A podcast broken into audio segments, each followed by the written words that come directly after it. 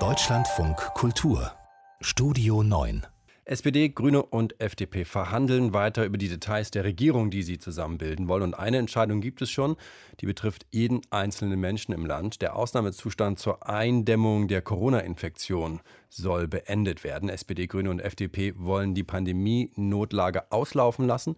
Dann soll es eine Übergangsphase geben, bis alle Corona-Maßnahmen auslaufen. Panayotis Gavrilis in unserem Hauptstadtstudio hat sich das angeschaut im Detail. Was ist denn der Corona-Plan der Ampel?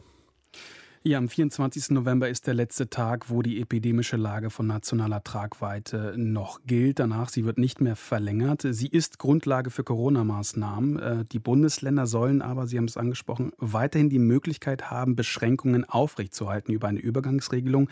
Die Begründung für das Nichtverlängern nach immerhin 20 Monaten ist, dass es eine andere Situation ist aktuell als noch vor einem Jahr. Das stimmt, ja, insbesondere wenn man auf die Impfungen äh, schaut. Es sind jetzt circa 70 Prozent laut Robert Koch Institut vollständig geimpft und man sagte auch, die hohen Infektionszahlen, die bedeuten nicht gleich eine hohe Belastung des Gesundheitssystems.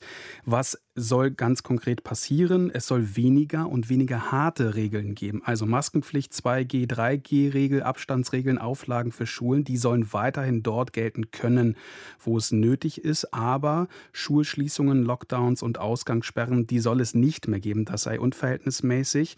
Und dann die Übergangsphase, das finde ich ganz interessant, die soll bis Frühlingsanfang dauern. Und man nennt da ein ganz konkretes Datum. Am 20. März 2022 fallen dann alle Einschränkungen stand jetzt. Also vorausgesetzt, es gibt keine Mutation und die Impfung schützt weiterhin. Das heißt dann aber in meinen eigenen Worten, dann wäre alles wie vor Corona, dann wäre im Frühling 2022 Corona zumindest hier in Deutschland erstmal vorbei. Schauen wir erstmal auf diesen 25.11., den Sie gerade genannt haben. Da gibt es ja noch mhm. gar keine neue gewählte Regierung. Olaf Scholz will sich ja erst Anfang Dezember zum Kanzler wählen lassen. Ja, und das hindert nicht die Fraktionen, trotzdem tätig zu werden, weil es ist Sache des Parlaments. Die mögliche neue Ampelregierung will ja Anfang Dezember Olaf Scholz zum Kanzler wählen, aber das Infektionsschutzgesetz, das will man vorher noch ändern. Das muss man auch, wenn man die epidemische Lage eben nicht verlängert, ähm, denn es gibt keine Rechtsgrundlage für die Länder, um Maßnahmen zu beschließen, weil auch, das muss man auch wissen, die bisher im Gesetz vorgesehene Möglichkeit soll auch gestrichen werden, dass nach Ablauf der epidemischen Lage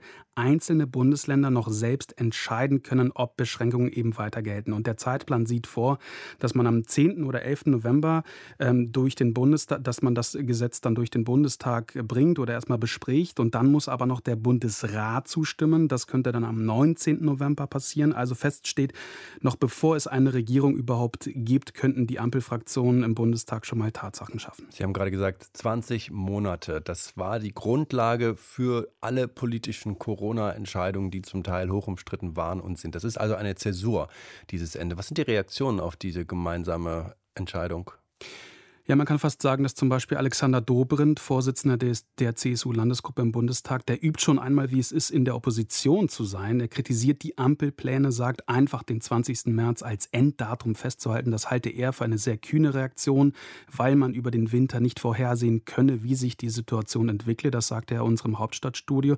Und Bayerns Gesundheitsminister Klaus Holleczek, äh, Vorsitzender der Gesundheitsministerkonferenz, der warnt ebenfalls, die Pandemie bleibe unberechenbar und er fordert die Ampelkoalition Koalitionäre, die müssten nachlegen. Und er kritisiert ganz konkret diesen einen Punkt und sagt, es sei nicht sinnvoll, dass die Landtage künftig in ihrem Recht beschnitten werden sollen, so sagt er es, selbst über eine epidemische Lage in ihrem Land zu entscheiden. Das soll ja aus dem Infektionsschutzgesetz rausgestrichen werden. Und der noch geschäftsführend amtierende Gesundheitsminister Jens Spahn, der hat Unterstützung angeboten, wenn es um ein Gesetz geht. Und die noch Kanzlerin, muss man noch sagen, Angela Merkel, die zeigte sich besorgt über die deutlich steigenden Corona-Zahlen. Immerhin heute hat hatten wir über 23.000. Die Bundestagswahl ist einen knappen Monat her und seitdem sind alle drei Parteien immer sehr bemüht, dass es jetzt ein Neuanfang sein soll, ein Aufbruch. Sie alle betonen immer wieder die Gemeinsamkeiten, das gegenseitige Vertrauen. Ist diese gemeinsame Entscheidung, bevor es überhaupt einen Koalitionsvertrag gibt, auch eine Art Ansage an die knapp 300 Leute, die gerade in den Arbeitsgruppen verhandeln? Also eine Ansage aller, wir wollen, wir müssen diese Regierung zustande bringen? Ja, ich denke schon. Und heute haben alle nochmal betont, sie zeigten sich zufrieden, dass diese Einigung eben noch vor der Bildung der gemeinsamen Regierung zustande gekommen ist. Und Katrin Göring-Eckardt, die Grünen Fraktionsvorsitzende, nannte es so. Die Ampel funktioniert auch bevor es sie gibt. Das ist immer ganz gut, äh, wenn es äh, darum geht, wer wann losfahren kann und wann nicht. Ja, und es hieß, man habe sich geräuschlos auf die Änderungen verständigt.